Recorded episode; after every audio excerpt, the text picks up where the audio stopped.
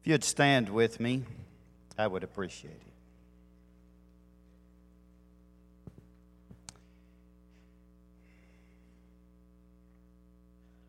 Turn to somebody. Go ahead, turn. If you don't want to face your wife because of some difficulty, then look at somebody else, but face somebody. And say this after me Bless the Lord, O my soul, and all that is within me. Bless his holy name. Bless the Lord, O my soul, and forget none of his benefits. He's forgiven all of my iniquities. Now, you don't have to say this part, but that ought to be enough to take the roof off right there. I think we ought to have to say it again. He's forgiven all of my iniquities. He's healed and is healing all my diseases. Here's another good part. He's redeemed my life from destruction and crowned it with loving kindness and tender mercies. Made me a tree of righteousness the planting of the Lord. Hallelujah. You may be seated. You know, church, with the worship like we've got here, somebody in this place really ought to praise the Lord, really. I mean, it's just phenomenal.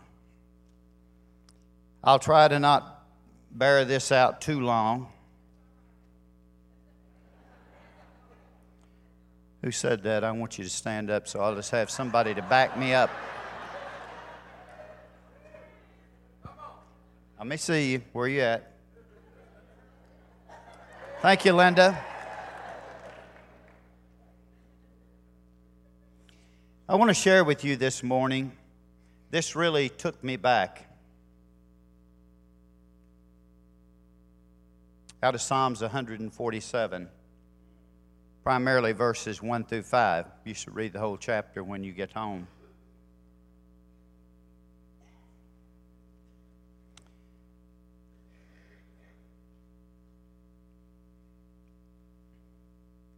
You know, Bethesda has a, I'm going to say this, and you can call it pathetic or prophetic. I'm going to call it prophetic.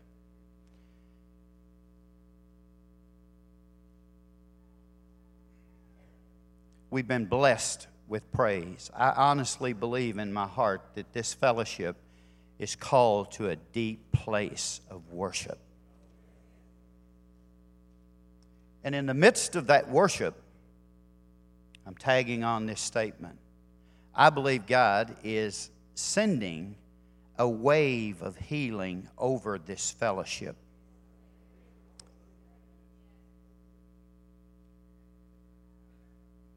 Now, that doesn't mean that some of us haven't had issues. In October, when I was diagnosed with cancer, my wife was in the back room and I laid on the bed and I raised my hands up. I looked like a nut. One of the girls told me she used to sit out in the yard in a lawn chair and talk to God. She said if the neighbors saw me, they thought I was crazy. But I was laying on the bed, and Larice was in another part of the house, and I raised my hands up to the Lord, and I said, I deserve nothing, absolutely nothing. I'm just a plowboy. But I said, I'm asking for your favor on my life. And I won't go into all the details of it, but God laid his favor on me. And I will say this, and I probably said it before, but I need to say it again. I mean, you know, when you get older, you get repetitious. if only we could remember how to get home.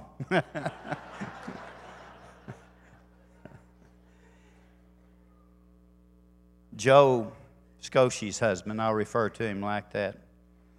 One day I saw Joe and he had his shirt tail hanging out, and at the bottom of his shirt tail there was a cleaner's tag. And I said, Hey, bud, you left your tag on your shirt. He said, No, don't bother that. He said, My wife leaves that on there. It's my directions to get back home. so I have this thing about cleaner tags now.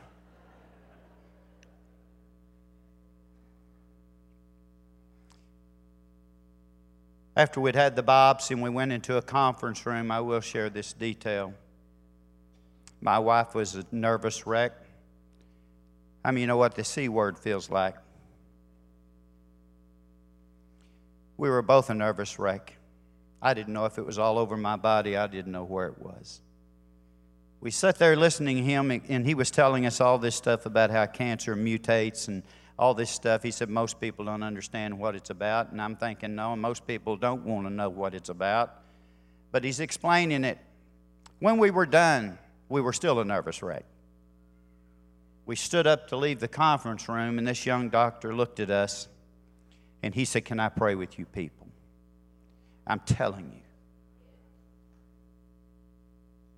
At that moment, every bit of fear and anxiety just left. I mean, it, it just like God just blew it out of the room. And I thought, you know what? His favor upon us. How many know that there? How many in here don't have, don't owe Him anything? How many you know that we can never repay what we owe? But this one thing we can do, and that's give praise to Him now and forevermore because of what He's done. His favor rests upon this fellowship, I'm telling you. Now, I've been at this fellowship as long as I've been at Teen Challenge, give or take a year. And I've heard words through the years over this fellowship. But I believe those words that's been hanging over this fellowship, and I'm going to say this through the worship and through the the, the, the pastoral staff that God has put in this place. The foundation was laid, and now God's ushering in all these words are going to come to pass and already are coming to pass. And there's a release of deep worship. I'm not talking about just singing out of the basis of emotionalism. I'm talking about it's coming out of deep, deep place in us of worship. And sometimes it's a literal sacrifice. Des has always said through the years that the first place worship has ever noticed is connected with deep sacrifice. It doesn't come easy. But I believe if we'll be committed to worship Him and lift His name up. You know, we have grand facilities here. How many you know that's true? We have great facilities, but facilities don't heal people.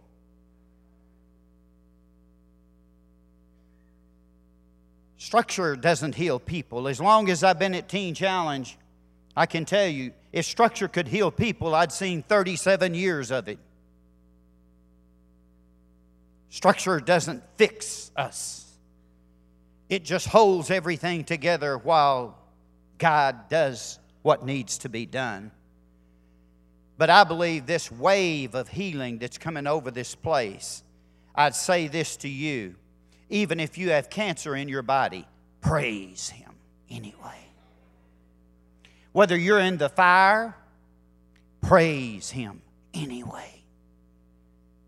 Whether your home's in a mess this morning, praise Him anyway. Because God inhabits the praise of his people as we begin to exalt his name. How many you know that's what makes the church grow? That's what makes stuff happen is when we begin to exalt his name and lift him up, he begins to inhabit that place of our praise. So I'm connecting that deep place of worship here with a monumental wave of healing that God's going to flow over this fellowship. And it'll be deep. Some of it will be physical, and some of it will be spiritual. How many you know sometimes, have you ever felt like in your life, and I'll get to where I'm going here in a minute, God help me. How many of you ever felt like you have a lot of knowledge about God, but it's not fixing anything in your life? Nope, nobody? How many ever heard the lake of fire for not telling the truth? That's where we go. I mean, you know, we can know about God and have all this information, and we're walking around and we're internally bleeding. It's not healing us, something's not happening in us.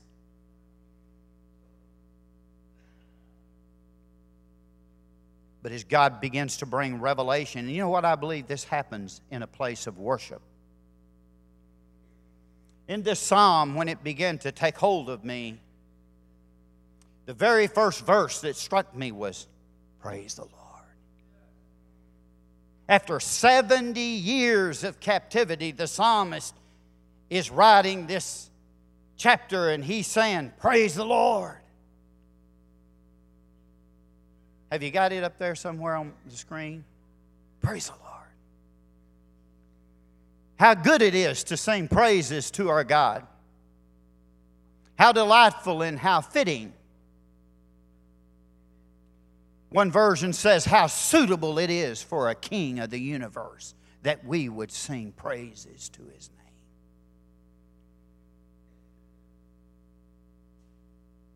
The Lord is rebuilding Jerusalem. How many know what Jerusalem is? Could we bring it closer to home? Jerusalem, Judea, the uttermost parts of the earth. Hey, here's Jerusalem right here. I'm all about foreign missions, but I'm really about home missions. I'm really about Jerusalem. I mean, you know, the healing of, the, of our fellowship, the healing of our people in our city. And he's bringing the exiles back.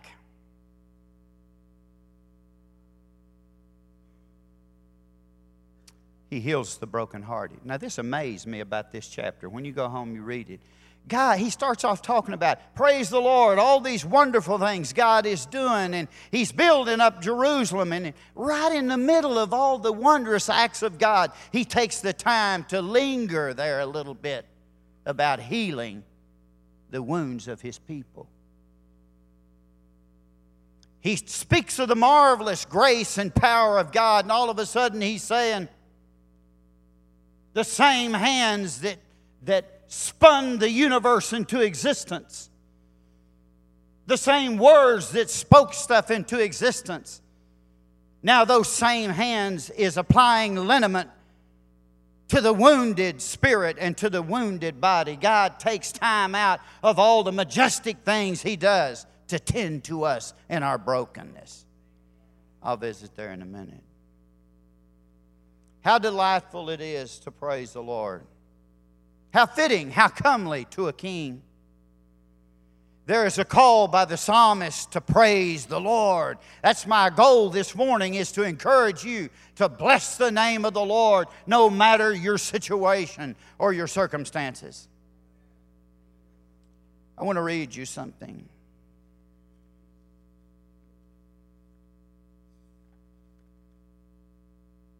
You say, is he going to go through all those notes? Probably not. Just look at your situation. In June the 16th, 1984, God gave me a word for this fellowship.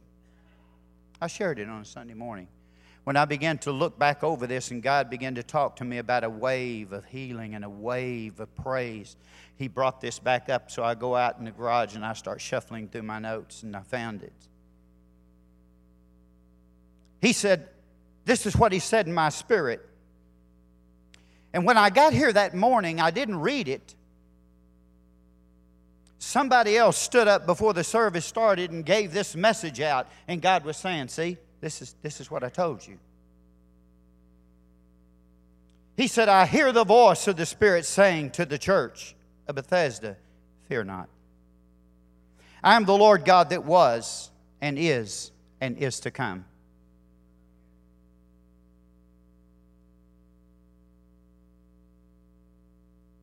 Speak to that that appears dead, and I will revive it. Do not be swayed by the situation or circumstances surrounding it. Even the smell of death arising from it. For I am the Lord God, and is anything too hard for me? Right in the midst of all of this, I felt like God is now bringing all this to pass. How many you got circumstances in your life that's not fun right now?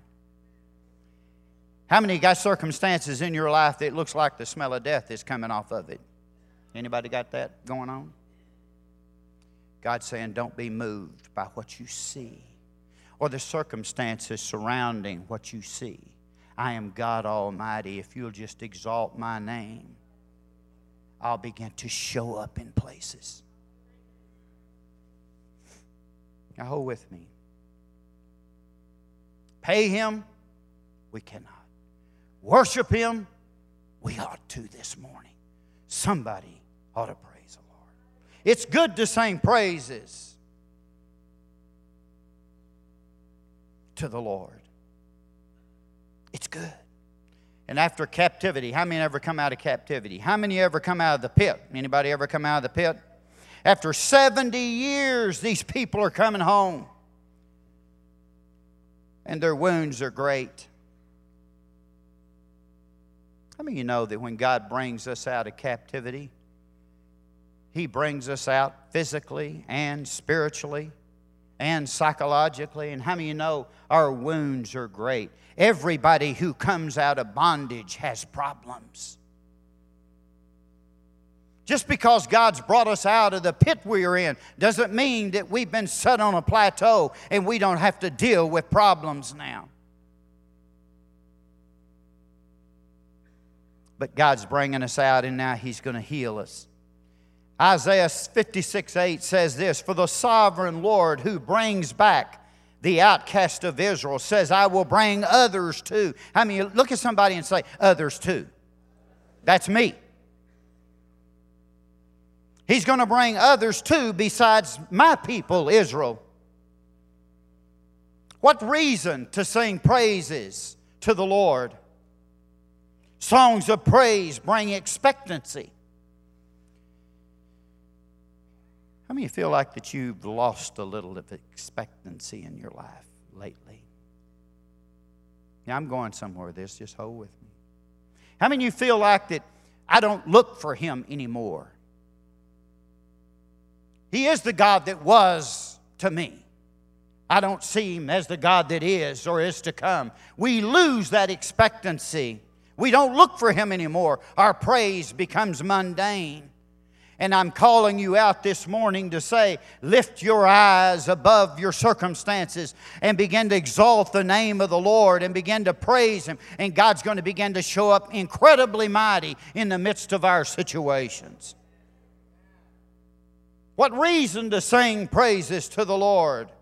The outcasts have come home. That's us.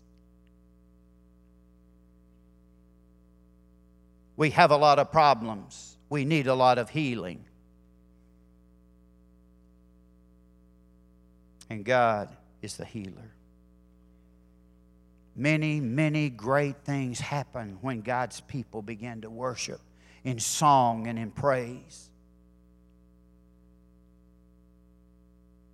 I thank you, Pastor Brent, for what you brought to this fellowship, you and Janice. Thank you for that deep place of free worship that's come in here. It's a part of what God's about to do. One of the ladies recently asked me how I got to Teen Challenge. How many of you know that's a dangerous question to ask an old person how they got somewhere? They're still trying to figure out how they're going to get back. We were in class and I was sharing a little bit and I bore them I bore them crazy. You want to see some beautiful ladies? Stand up, people. I'd never embarrass you, but stand up.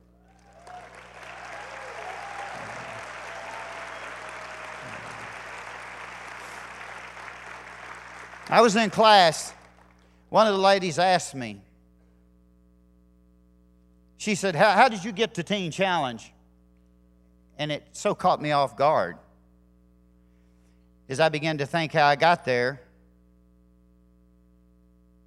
God began to race through my mind all these things, phenomenal things that occurred during that time of worship. I remember on a warm summer evening in the old house, we were in the living room. Have you ever heard of Nora Lam? There was a lady at, at the center who played the piano and wor- led worship for Nora Lam. She was in the living room. We had the screen door. The door, front door was open. The screen door was there. And I remember everybody had gathered down into the living room and there began to be offering of praise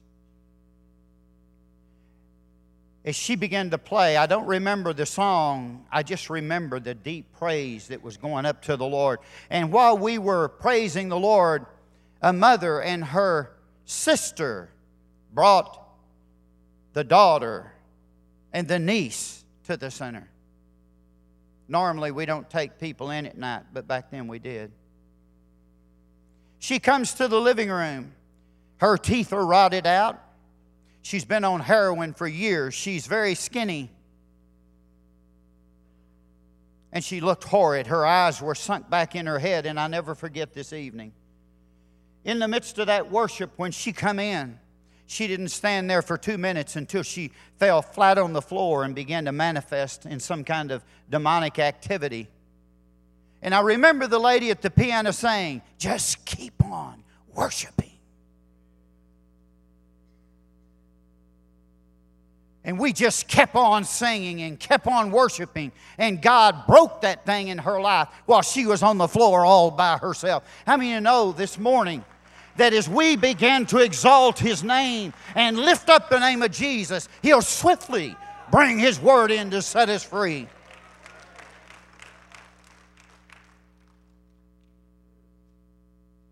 I remember right here in this fellowship right in the middle of this section, one of our ladies had a seizure one Sunday morning. Somebody sent word down to the end of the pew. She had gone into a seizure, so we come around and we're trying to move her out into the lobby. How many, how many you know that's not a good idea? I wore ties back then. If you want to know why I don't have a tie on, it's because I value my life.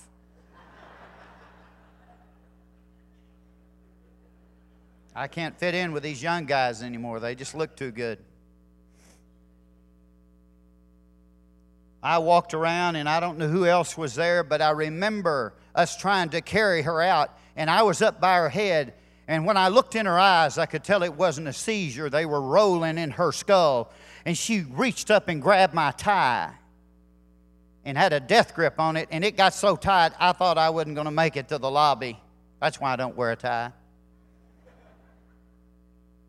We hauled her out into the lobby and got her into a side room. And this was all during worship in this fellowship on a Sunday morning.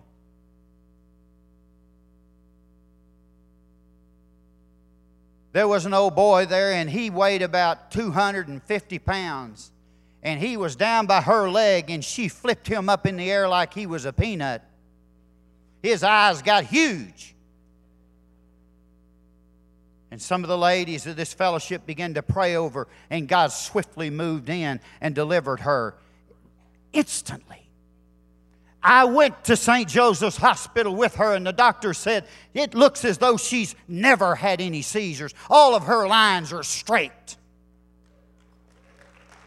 You say, Why are you telling us that this morning? I'm telling you that to say, as the people of God begin to find a place of deep worship and we begin to pour out of our heart to the Lord, God will set the captive free. He will bind up the brokenhearted, He will heal the bruised for the glory of His name.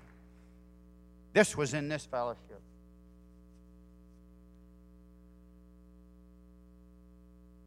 When Suzette Haddington was here. Hadding? How do you say that? Hadding?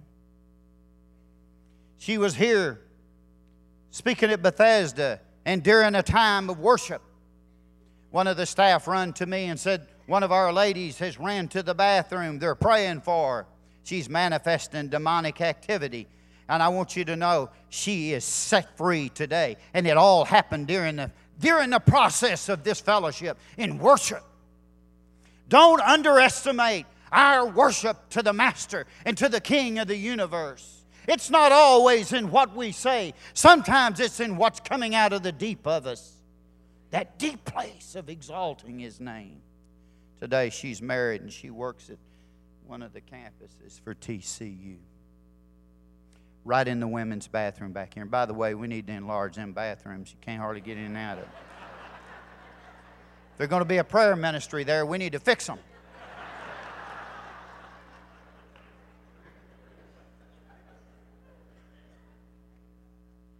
God set her free. What I'm saying to you this morning is this if the church will lavish our praise upon the Lord God, He will set the captive free. Worship brings expectancy. As we begin to worship Him, there's something in us that rises up. Don't tell me that doesn't happen with you. You can come in all downcast, and sometimes Brent saying, Come on, let's worship. Or have you shown up for church yet?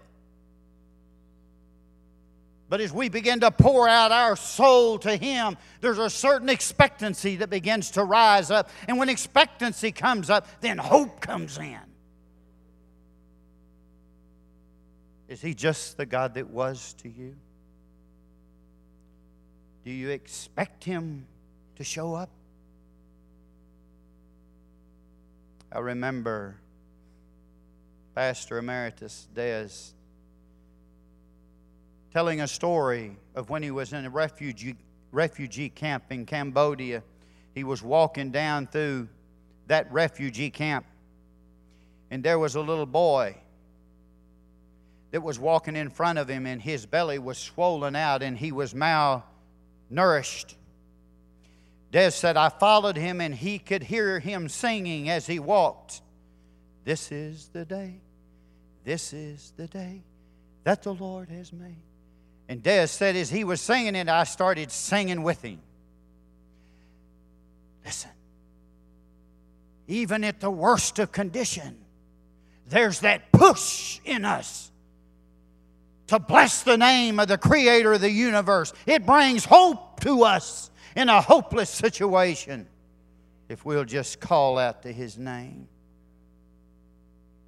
I'll tell this last story and then I'll move forward. I don't know, it's something about old people telling stories. You know what I mean? I, you just do it. We were invited, our Teen Challenge Ladies Choir was invited to a local Baptist church. If you're Baptist, it's okay.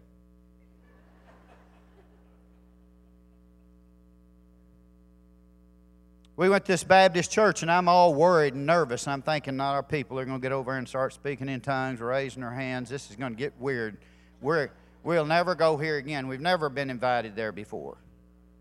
Come think of it, we had never been back, but.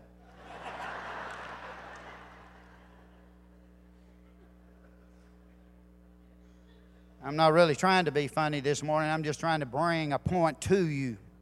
Humor sometimes helps. I met the pastor. He said, Make yourself at home.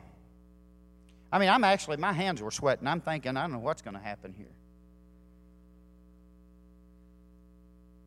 When he introduced the ladies and they come up and began to sing, and Charlotte, Charlene, excuse me, was doing her thing, sure enough, right off the bat, they start, they start singing and everybody's hands goes up. And I'm thinking, oh, Lord, Jesus. And I'd already told them, just kind of keep it down a little bit, you know, keep it down a little bit. I thought, well, we'll never come back here. Then God spoke to my heart. He said, What do you expect them to do?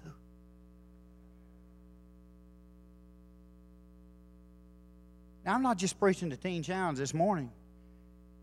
I'm sitting back there and God's saying, What, what do you want them to do?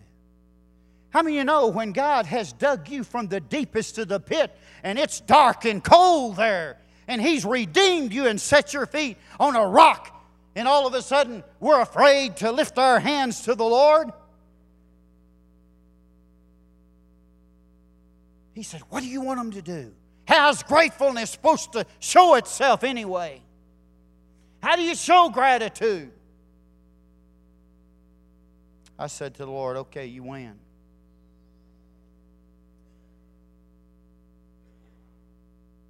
Martin Luther made this statement. He said, While we're teaching our kids writing and reading, let's teach them to sing.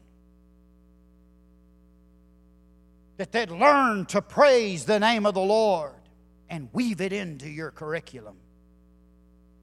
When that service was over, or right when we turned it back to the pastor, the pastor got up and he made this statement Well, it seems a little bit Baptistical here. And he asked in that fellowship if anybody had anything to say. And I, re, I remember two people, both of them older gentlemen, and one of them stood up and said, You don't realize that I had a drug problem in my earlier years. Another one stood up and made this statement. He said, These ladies this evening have taken us to a new place of worship. Grateful people like to worship. It's in our blood to want to bless His name for what He's done in our life. Some of us need to remember what He's done in our life.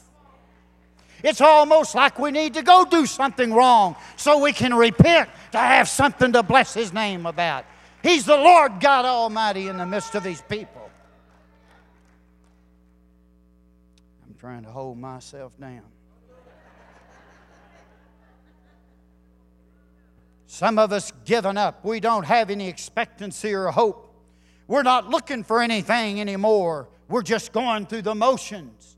We've done our thing by showing up. But along with God building up Jerusalem, He's gathering in the outcast of Israel and others. Those who've been given into captivity are now gathered together to work. In this psalm, it said He brought the outcast home and He put them to work. I tell the ladies at Teen Challenge when you get saved and God does a work in your life, don't go sit. Careful, Larry. Don't go sit on your rear and do nothing. If He saved you from the pit and you've lost a lot of years, then give Him all your service and pour into the kingdom. We don't need any people to sit. He's bringing the outcast home and He's using them now to build up the walls in the city of Jerusalem again. Look around you. You see any outcast? They're there. In verse 3, he says this He heals the broken in heart and He binds up their wounds. Among all the other things, while God has flipped the stuff in the universe and created all of this stuff, now, now, He tends to the broken in heart and the wounded of spirit. I think what a majestic Savior. Those who were crushed and broken in their long captivity. He has given them comfort in their own land. I mean, you know that when God says, you ever heard God has a people, He has a land. It's as important to God to have a, a land as it is a people, nearly. Because when He redeems people, He takes them into their own space. He brings a new sense of identity to them. Those who were crushed and broken through their captivity, He now brings comfort into their own land. Isaiah 61 says this The Spirit of the sovereign God is upon me, for the Lord has anointed me to bring good news. He has sent me to bring comfort to the brokenhearted and to proclaim that captives will be released and prisoners set free Isaiah 1 6 describes the shape they come in from Babylonian captivity. It says, You are battered from head to foot, covered with bruises and welts, and infected with wounds. And there's no soothing ointment or bandages. amidst the praise of rebuilding Jerusalem and the outcast coming home, the psalmist talks about the healing of the deep broken. Alongside the wondrous acts of God, he declares that the same God who leads the stars along, who telleth the, num- the number of them, their names, is now here to heal the broken and to bind up the wounds that we have. I dare to venture how many of us here walk around with internal bleeding of our wounds. And I'm encouraging you this morning quit looking to people to bring healing to your wounds. Start lifting His name up out of your despair, and hope will come to you, and healing will come to you. God will begin to do something in you. People can't fix us. Marriage don't make you whole, He makes you whole. People can't fix people no matter how close we are to them. It takes the power and the Spirit of an Almighty God to bring healing to the wounds of our spirit. Calls them and He binds up their wounds.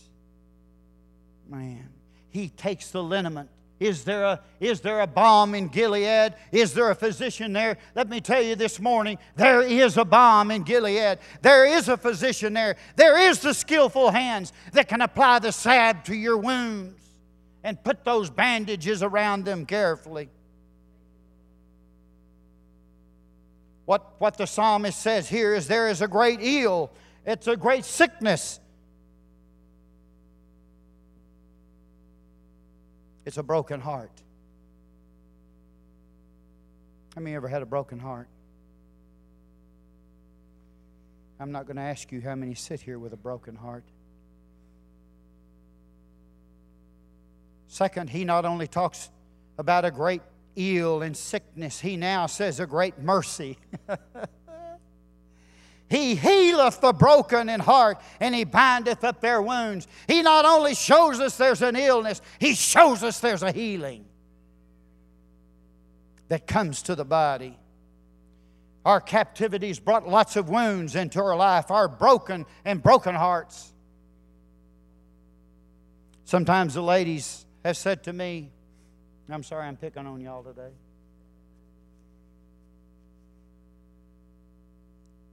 Sometimes they'll come to me and say, My mom keeps sending me packages. Sometimes they get a package a week. It's like, okay.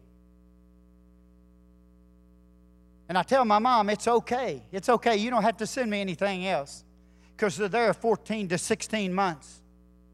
I said, You know what that is? That's, that's your mom. Grateful. Grateful to the Lord God that he, she knows where you're at when it comes dark. She's sending you those packages to keep telling you she loves you and she's trying to keep you still so God can do something in your life. She's so glad you're here. That's the gratitude that comes out. Our captivity bringing the wounds. Some of our wounds are physical. How many you know if we got physical wounds, we go get them taken care of pretty quick? But other wounds are spiritual. And know this there is a balm for our wounds. The God of heaven knows your sorrows this morning. Just let Him take you to the throne. Open your heart before Him, and He'll heal it. I actually had a lady call me, it's been probably 15, 20 years ago, on the phone, and she said, Could I talk to you? And I said, Yes, ma'am. She said, I have a daughter and she's on drugs. And I said, Do you have a fellowship? She said, I do. I'm in a women's prayer group. But she said, I'm afraid to share this information with the prayer group. I'm afraid they won't look at me the same. And I'm thinking, what's wrong with that picture? If we can't bear our wounds and our deep sorrow to the people we fellowship with, what's wrong with that picture? I prayed with her on the phone. I said, God, comfort her and bring healing to her own heart. I want you to know this morning your heart may be broken because of loss.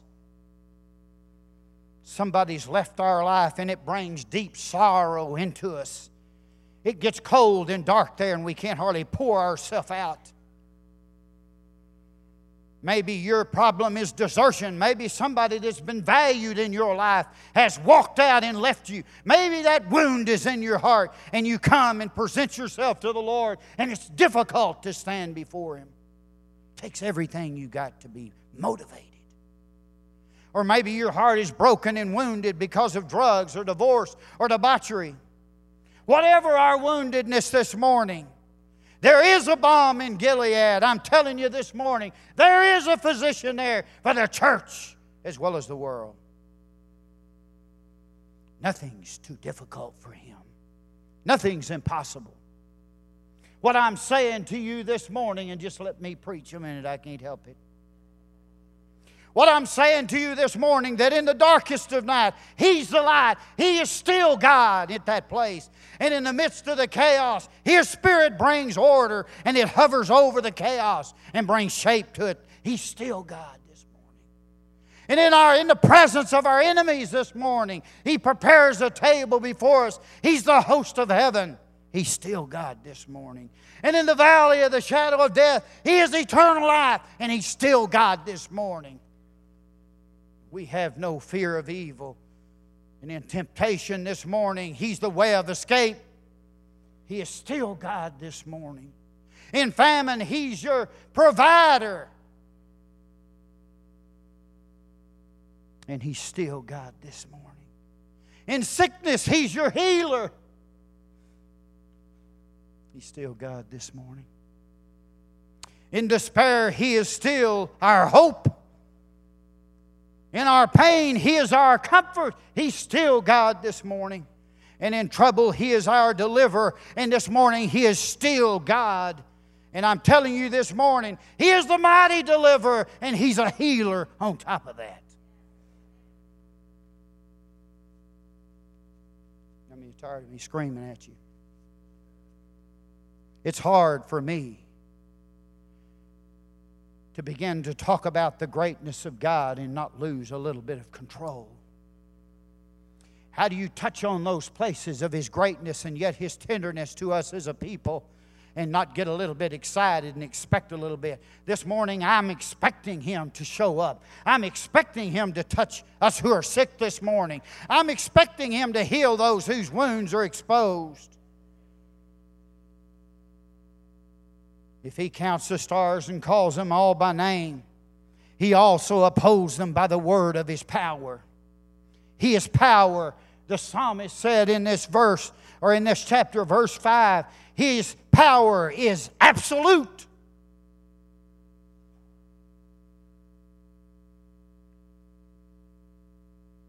His understanding is beyond comprehension. What by absolute I mean is that he needs no props, he's God alone. He doesn't need former glories or mercies because his mercies are new every morning. He is God all by himself. Nothing is too difficult for him. Say that with me, would you? Nothing is too difficult for him. His power is absolute. That means that in that power, He is free. He's independent of anything. He's extraneous. It's complete in Himself, independent of any other cause. His power is absolute. What that says to you and me is this that your situation and your predicament that no one else can see or that you don't know how to fix. God is independent of your situation this morning, but God is so connected with you that He can speak into your situation and not become involved in it. Now you say, explain that. Let me explain that. That means God is loving and caring and He is concerned about the affairs of your life. But He's not caught up in the muck and the mire. He is able to speak into it and bring freedom in the midst of it and set you free. His power is absolute. the conditions that bind you and the circumstances that surround you does not bind him. He's free. What I'm saying to you this morning, let me just give you some, some, some how you say it, synonyms. He's total. He's out and out. He's unconditional. He's unquestionable. He's conclusive. He's infallible. He's unlimited. He's unrestricted. He's unrestrained. He's unbounded. He's infinite. He's ultimate. He's supreme God. And when you talk about His power, He's inexhaustible. He's immeasurable. He's incalculable. He is endless. He's full of glory. He's wholehearted. He's undeniable. He's unfailing. He's faultless. He's flawless this morning. He's perfect. He is the God that stepped out on nothing and spoke something into existence this morning. He's God all by himself.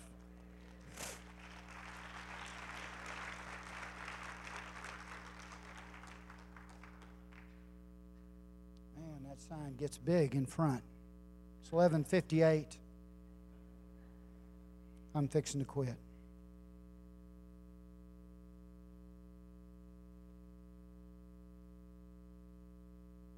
He delivered us, the word says in Isaiah 43, verse 21, He's delivered us to show forth His praise.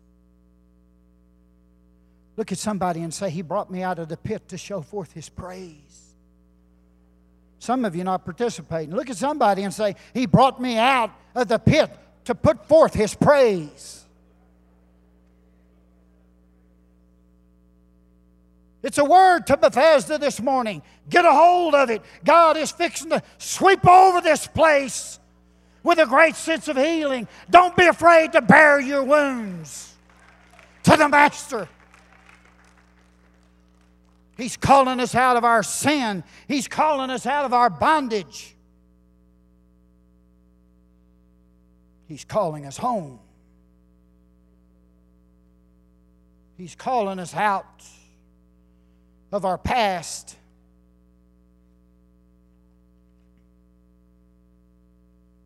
Some of us can't get anywhere because we've never left where we are.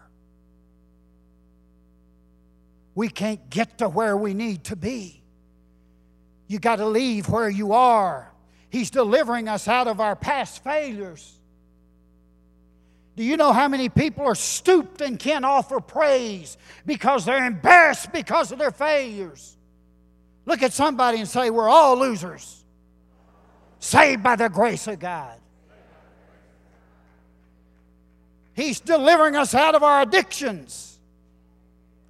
Please don't look at Teen Challenge when you say addictions. Look at your neighbor. God's delivering me out of all of our addictions whether that's drugs or pornography or whatever it is, God is the deliverer this morning. He wants to take us from our past. He's calling us out of our past fears, our past frustrations, our past relationships. And can I just stop here just a minute? It's 12, straight up 12. Some of us, who said that? Thank you. Some of us need to leave previous relationships.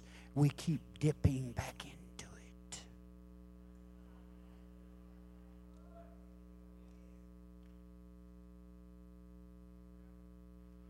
Let me just say this. I'm going to close this so you don't get any more nervous. Let me say this. When God brought Israel to the face of Jericho. And I'm not going to preach that sermon, I'm just going to tell you this. To the face of Jericho, they had a circumcision party there. Everything had to be done according to the law. But it was there when Moses or Joshua began to cut away the foreskin. Same happens to us. Circumcision or uncircumcision availeth nothing but the cutting away of the foreskin of the heart. In other words, God's going to save us. Give us a tender heart. The minute they finished the circumcision, the word says, all the men who were the children of the men who died in the wilderness, they went back to camp until they were healed.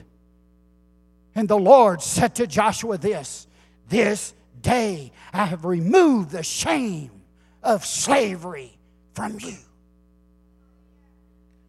When God gives you a new heart, He's removed the shame of where you come from. People might see you the same, He does not see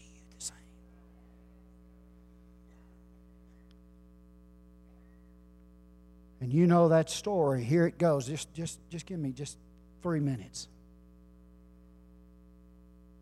Here goes the group. God gave them command. Here's how this works, and here's how the walls come down. First goes the warriors, and then the priest, and then the ark, and then some more warriors. Just keep going around that thing for six days, and on the seventh day. And they blew these horns, these ram's horns. Now, if that was us, we'd be blowing silver trumpets and playing gold trombones. Not God. You ever heard a ram's horn? Very few people can make them sound real pretty. But it was a sound of God striking fear into those people. They'd walk around those walls blowing those horns. You ever wondered what was in that ark? And here's where I'm going with this. You ever wondered what was in that ark, that little three and a half foot by two and something foot box? If it was us, we'd have all of our jewelry and all of our treasures and all the precious gold vessels we have in it. Not God, not God. In that box was the pot of manna, the golden pot of manna, indicating the rejection of God's people to his provision. There was Aaron's rod that budded because the people were complaining against leadership. Bad thing. If God puts people up, let God put them up and take them down. Keep your two cents out of it. There's that Aaron's rod that budded. Let me tell you something. God said, Because you've rejected my authority. That's what's in the box rejection of provision, rejection of authority. God said, Put those sticks out before me. And He did the next morning. Only one of them had not only budded, it had blossomed and it had produced fruit. But it was an indication of the children of Israel's rejection of God's authority. And then there was the two tablets, which indicated the rejection of God's perfect way of living. I'm thinking, God, why you put all that kind of stuff, all this failure stuff in the box? But you got to know this morning that God didn't see all that was in the box anymore because there was a certain covering of atonement that lay on top of that ark. And when God looked down upon the weakness of man, He didn't see it anymore. He just saw the blood of the Lamb. Every day when they walked around those walls, it wasn't, it, it just was a clear indication it was God's power and man's weakness walking around it. Know this this morning, it ain't all about you. They'd walk around that thing, and all along that was God's power and the weakness of man. God's power and the weakness of man. And know that this morning, that if you'll expose that weakness to Him, God said, I'll make my strength perfect there. I want you to stand with me.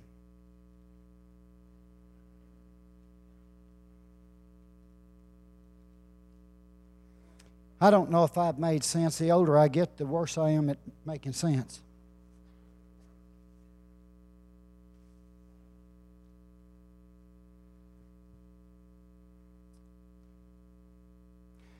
I'm a real useless board member on this in this fellowship most of the time. I'm not good at numbers.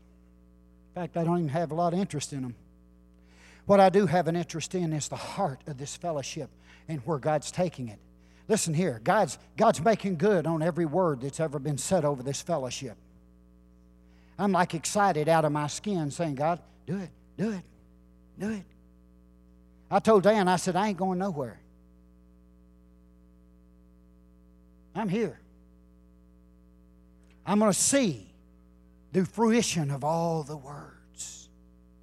And I'm telling you now, if you'll begin to offer up a deep sense of praise and gratitude, God is bringing in and sweeping over this fellowship with a healing. It's going to be spiritual healing, psychological. I mean, you know, everybody that not only comes out of bondage has problems, sometimes we got psychological stuff going on. It's one thing to come out of Egypt, it's another thing when we have to get Egypt out of us.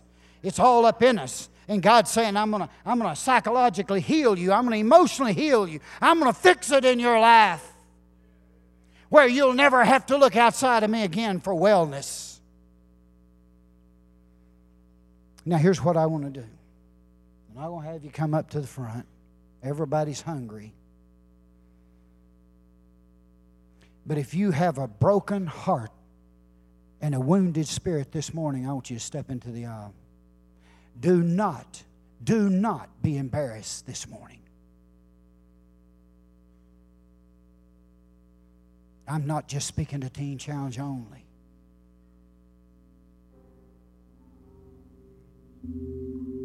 If you have a broken heart and you have a wounded spirit, do not feel embarrassed. I don't care your age. If you're a part of this family, you're family. Somebody needs to be able to wrap themselves around you. Sometimes we can't get loose from what people have said to us. How many know people's words define us sometimes? And it's hard to shake that definition off of us.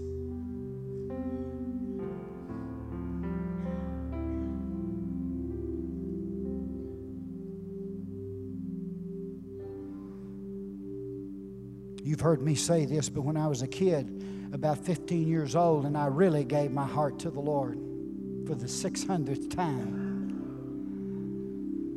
But this time I'm in it. And God knew I'm in it. And the enemy stepped up to one of the old elders in the church and he said, That kid will never amount to anything. And that, that took me down to the core. It put a certain determination in me, but it wounded me deeply. And it took me a little bit of time to work out from under it. And the pastor knew it. He'd take me to meetings and prayer meetings and camp meetings. I didn't even know what they were. He was actually at that time applying that salve to my spirit.